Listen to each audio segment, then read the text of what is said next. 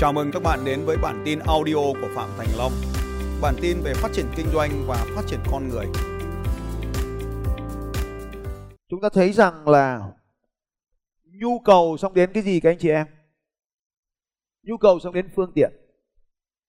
Thì cái gì quyết định mình lựa chọn phương tiện đấy? Không phải. Một nhu cầu có thể thỏa mãn bởi nhiều phương tiện không? Ví dụ như là nhu cầu sống, là nhu cầu trong nhu cầu sống có nhu cầu, có một cái nhu cầu gọi là nhu cầu làm tình. Thì phương tiện để làm tình là gì?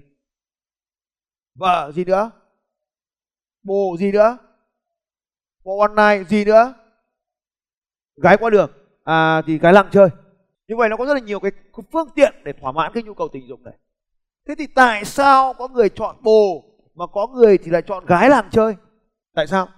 À ai vừa nói đấy? Em à? Mới nói cái gì? À cảm giác khác nhau, đúng rồi. Đó chính là cái từ gọi là cảm xúc khác nhau.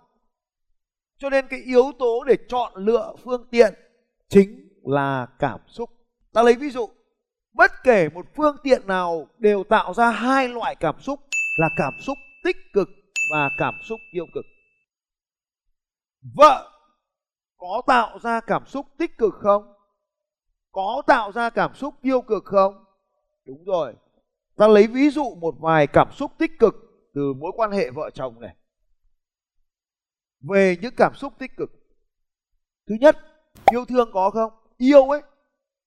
Yêu thương đúng rồi. Cảm giác thứ hai, vui vẻ có không? Đam mê có không? Hào hứng có không? Thỏa mãn có không? Được kết nối không? Đấy là những cảm xúc tích cực ở trong cái hôn nhân nhưng nó có cho chúng ta những tiêu cực không? Đúng rồi. Thứ nhất là gì? Sự từ chối. Trong cái quan hệ này nó có cái sự căng thẳng đó là sự từ chối. Đôi khi mình từ chối thì người ta cũng đồng ý cái sự từ chối đó luôn. Nhưng thực sự đó là một cảm giác tiêu cực vô cùng. Thế tôi hỏi anh anh gì sau lưng ấy? Anh bình anh có bao giờ bị từ chối không? Ở ngoài ấy có hay không, các anh. Khi mình hỏi nó nó có bao giờ từ chối mình không? Có á. Thế à? Vì cái mối quan hệ, cho nên mình mới bị từ chối. Nếu có thì làm sao mà từ chối được, đúng không nhỉ? Cho nên cái sự từ chối, bao nhiêu trong số mọi người ngồi trong căn phòng này rất sợ sự từ chối, thì giơ tay lên nói tôi. Cảm ơn các anh chị. Cho nên đi vào một mối quan hệ là chúng ta phải chấp nhận một cái sự từ chối nào đó, sự chối bỏ nào đó. Nó giận mình, nó không nói, đấy cũng là sự từ chối nó không đồng ý một cái điều gì đó. Đấy chính là sự từ chối. Cho nên chúng ta có thể thấy rằng là chỉ cần một cái lời từ chối nào đó trong mối quan hệ thôi, nó đã tạo ra sự căng thẳng rất là nhiều và đấy là một cảm xúc tiêu cực. Hàng ngày hàng ngày, mỗi ngày một tí một tí nó giết chết cái tình yêu của mình. Điều thứ hai, nó là tạo ra sự cô đơn. Ở một mình thì không cô đơn, nhưng mà có vợ và phát là cảm thấy cô đơn. À vì có vợ cho nên sẽ có những lúc không có vợ. Chuối, còn có đôi đúng không anh chị? Thế này, điện thoại nó còn có đôi nhẫn nó còn có đôi này. Chúng ta cũng có thể nhận thấy rằng là vì có yêu thương mình mới biết được có thể sẽ có cái cảm giác căng thẳng, đó là không được yêu thương. Vì mình ở trong một mối quan hệ vợ chồng cho nên mình mới cảm thấy không yêu thương. Chứ còn những cái người một mình ấy thì họ lại không có cái cảm giác không được yêu thương này. Vì thế cho nên là cái mặt trái của hôn nhân đó chính là tạo ra được những cảm xúc tiêu cực như vậy. Tiếp theo nữa là ghen tuông. Ghen có phải là một cảm xúc tiêu cực không? Đúng rồi. Nếu mình không có người yêu thì không có vợ có chồng thì mình có ghen được không?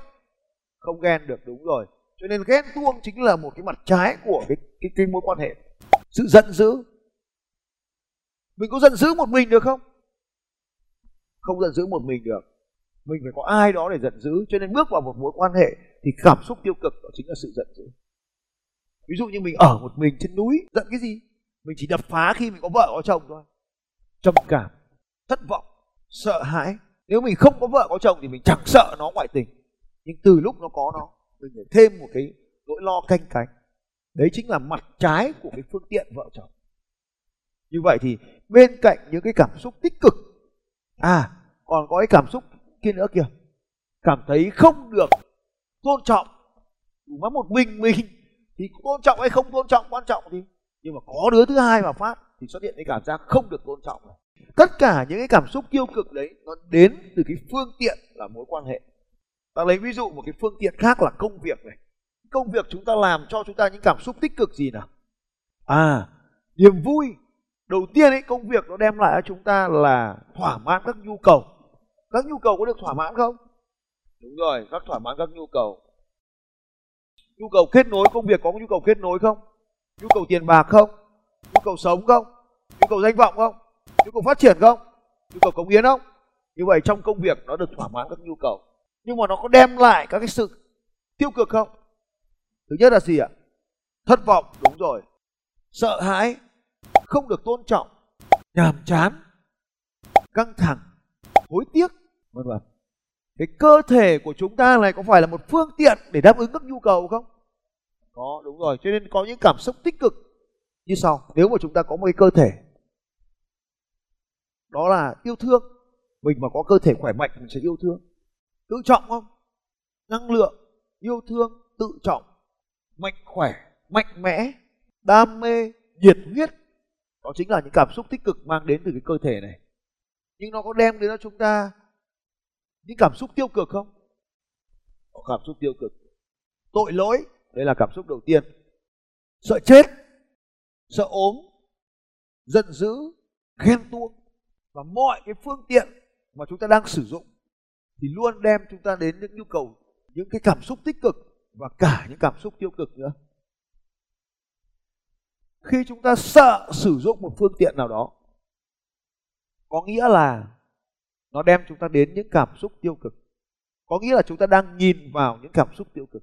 Khi chúng ta muốn sử dụng một phương tiện nào đó, là vì chúng ta đang nhìn thấy những cảm xúc tích cực ở phương tiện đấy.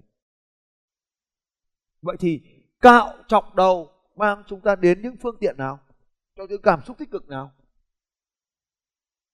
Mạnh mẽ, thoải mái, tiết kiệm, thay đổi gì nữa? Kết nối bạn mới. Đúng rồi. Đem đến chúng ta những cảm xúc tiêu cực gì nào? Xấu hổ, xấu, sợ. Gì nữa? Hả? Những cảm xúc tiêu cực gì? Lo lắng. Gì nữa? Cô đơn. Gì nữa? Gì? Ngại. Đúng rồi đó chính là những cảm xúc tiêu cực của cái phương tiện cạo trọc đầu mang lại cho ta. Nếu mình là một người tích cực, thì mình có sợ cạo trọc đầu không? Nếu mình là một người thường nhìn thấy sự tiêu cực, thì mình có ngại cạo trọc đầu không anh trúc? À. ở đây tôi không bắt anh trọc đầu. Nhưng ở đây để cho chúng ta nhận thức rằng thông qua một việc là cạo trọc đầu, có những người cạo trọc còn có những người như bác sĩ ngọc là không vì anh ấy sợ, nhìn thấy những cảm xúc tiêu cực. Cho nên bản thân cái việc cạo chọc đầu chính là một phần cơ thể của chúng ta. Và chúng ta nhìn thấy được đâu là những điều tích cực và đâu là những điều tiêu cực, thì trong mọi việc đều có những cảm xúc tích cực và có cả những cảm xúc tiêu cực như vậy. Xin chào các bạn, và hẹn gặp lại các bạn vào bản tin audio tiếp theo của Phạm Thành Long vào 6 giờ sáng mai.